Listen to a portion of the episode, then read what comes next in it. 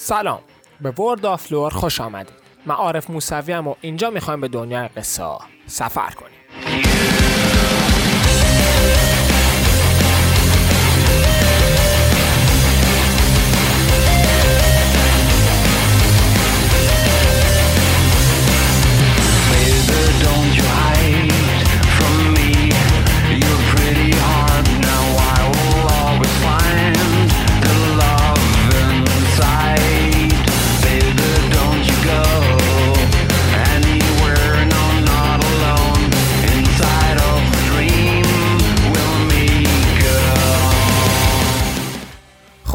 به یه قسمت جدید خوش آمدید. این قسمت اواسط اردیبهشت ضبط تولید میشه.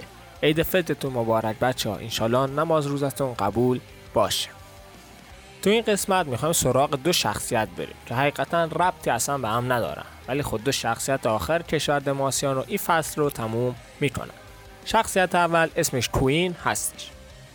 کوین ملقب به بالهای دماسیا یا دماسیا وینز. یک زن از کوهستانهای دماسیا است که قدی حدود 172 سانتی متر و وزن حدود 63 کیلو رو داره و معمولا با یه نوع عقاب دیده میشه و تیرکمونی صلیبی که قابلیت شلیک چند تیر رو داره و همیشه به دستاش بسته.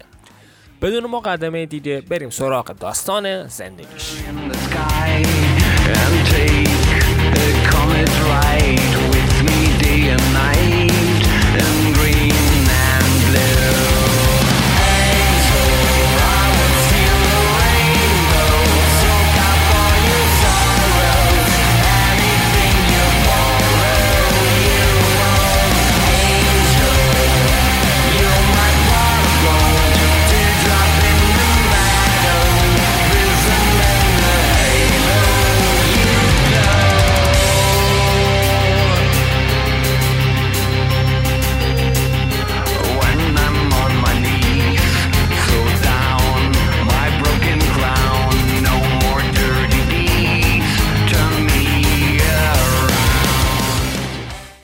و برادر دوقلوش کیلب در روستای یوندیل واقع در کوهستانهای دورافتاده در شمال شرق دماسیا به دنیا آمدند.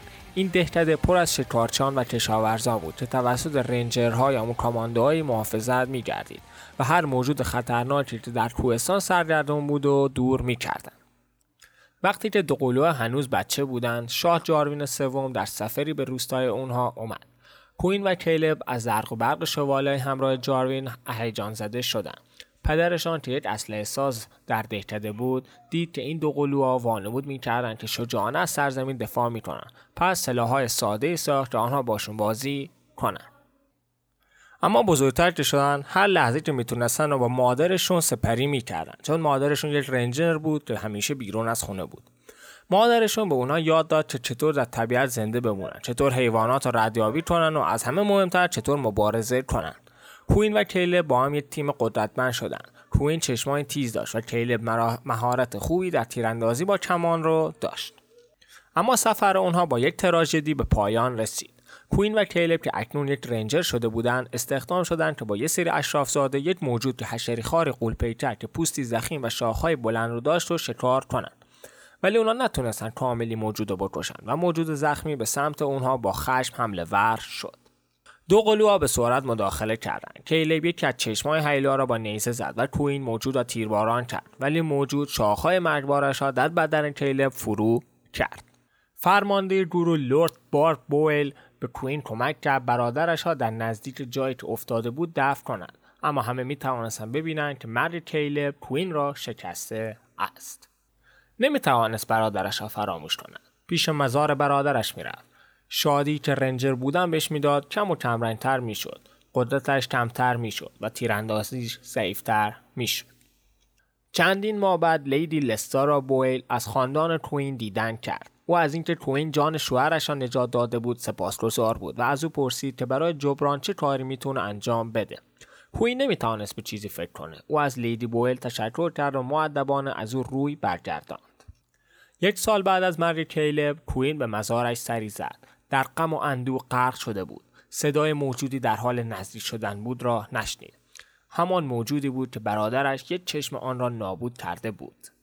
هیولا به سمت کوین حمله ور شد. کوین پشت سر هم تیر شلیک می کرد اما فایده ای نداشت.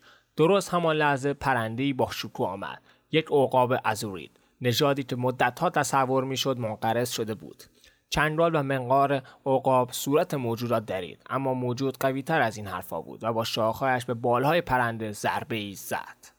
کوین آخرین تیرش را به سمت موجود پرتاب کرد. هدف را درست گرفته بود. تیر به سمت قلب موجود رفت و داخل قلب موجود نشست. گرچه عقاب مجروح شده بود اما کوین با احتیاط به او نزدیک شد. زیرا چنین پرندگانی را به عنوان شکارچانی رام نشدنی وحشی شناخته می شدن. اما در عوض در چشمان پرنده صمیمیت و خیشاوندی عمیقی را دید. کوین بال شکسته عقاب را بان پیچی کرد و او را با خود به اندال برد. اسم پرنده را والور گذاشت و پیوندی بین آنها شکل گرفت و قلب کوین دوباره سرشار از شعله و آتیش شد و یک بار دیگر هدفش را پیدا کرده بود. خدمت به دماسیا به عنوان شوالیه.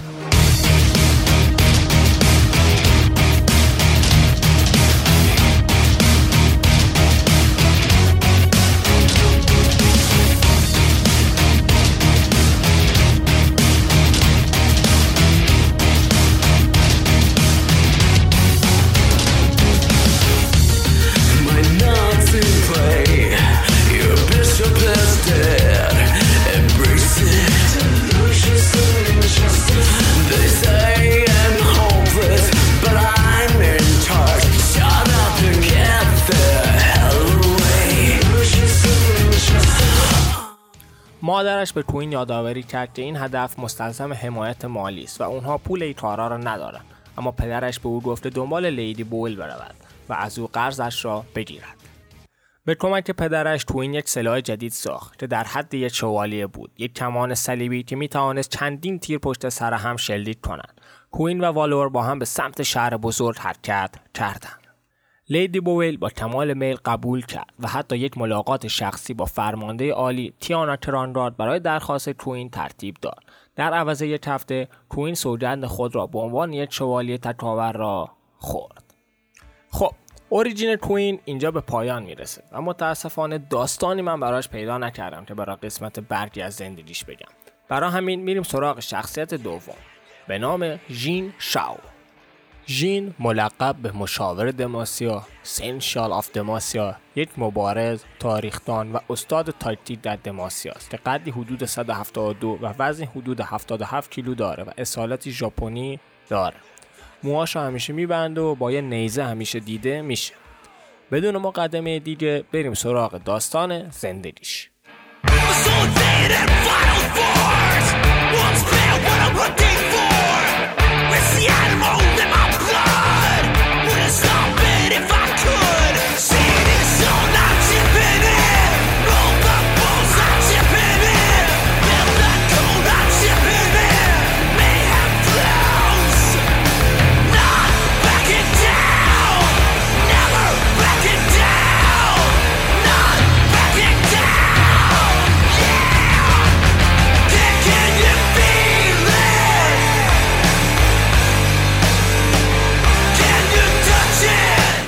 میگن تا حالا توی نبرد تن به تن شکست نخورده. ژین شاو بیشتر عمر خودش رو در مبارزه بوده. اولین خاطرات اون مربوط به ویسرسوه که یک قایق ماهیگیری آیونیه که در ساحل رایکون خدمت می‌کرده.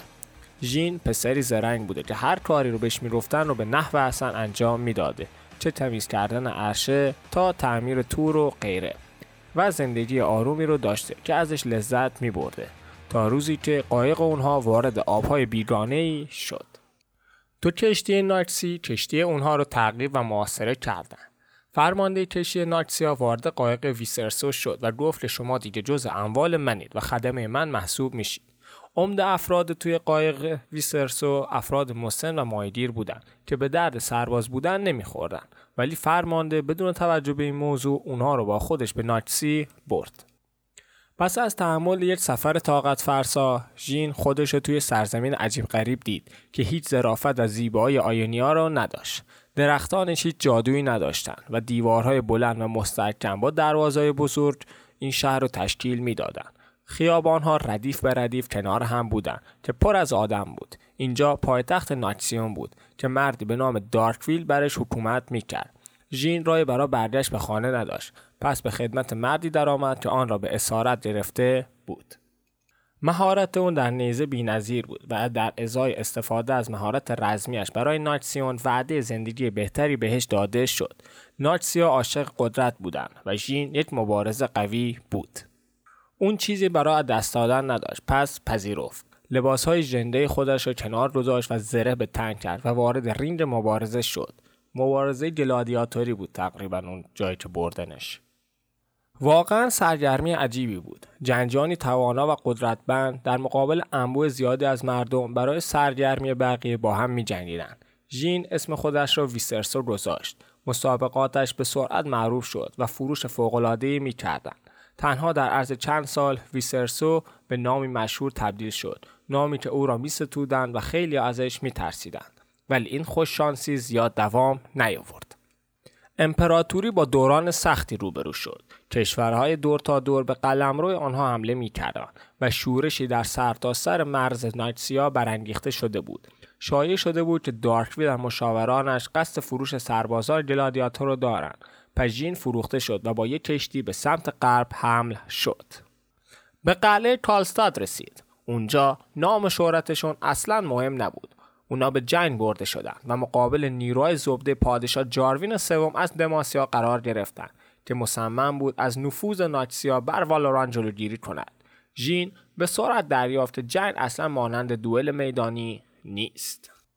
در حالی که بیشتر همرزماش با شکست مواجه شدند ژین زنده ماند و نیزه خودش را با خون صدها نفر تزیین کرد. هنگامی که ارتش دانتلس ونگارد پادشاهی اون رو محاصره کرد باز هم فرار نکرد و با استواری تمام از اعدامش استقبال کرد Excuse the renovations, our Doberman Dalmatians. We're just making preparations for the false flag operation. Anyway, your participation in the Lemming Corporation includes two full weeks paid vacation, whitewashed accommodations at the company plantation.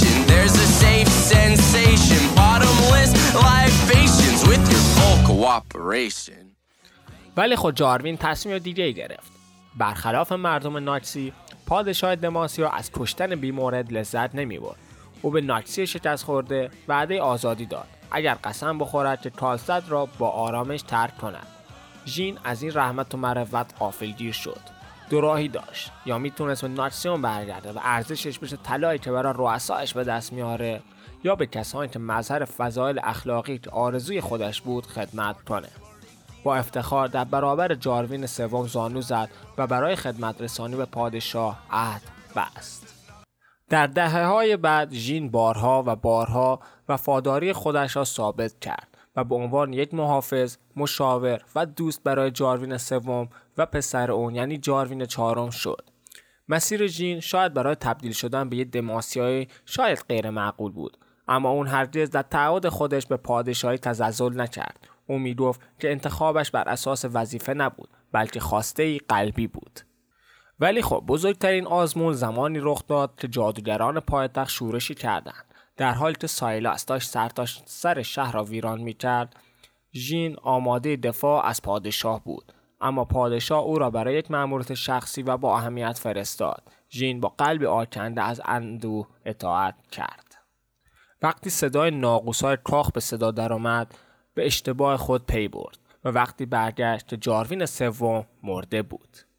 ژین با خودش گفت دیگر زندگیش بدون جاروین سوم معنایی ندارد اما تعهدی که زمانی بسته بود را برای خودش یادآوری کرد و دوباره به خدمت پادشاهی درآمد. در حال حاضر بیشتر از هر زمان دیگر دماسیان نیاز به مشاور نظیر ژین را دارد چون تاج تخت خالی است جاروین چار هنوز باور ندارد که شایسته حکومت است اما ژین چنین فکری نمی کند. او کاملا به جاروین وفادار است و مصمم است او را در هر زمان راهنمایی بکند. اوریجین ژین اینجا به پایان رسید و متاسفانه ایشون هم داستان خاصی نداشته تعریف کنم. خب این اپیزود و این فصل به پایان می‌رسه. کشور دماسیا رو با هم بررسی کردیم و تمام شخصیت های مربوط به اون رو پوشش دادیم. ممنونم که گوش کردید. تا فصل بعد یکی دیگه از کشورهای رونتراز شما رو به خدای بزرگ می سپارم من عارف موسوی و اینجا ورد آف لور است. جی جی.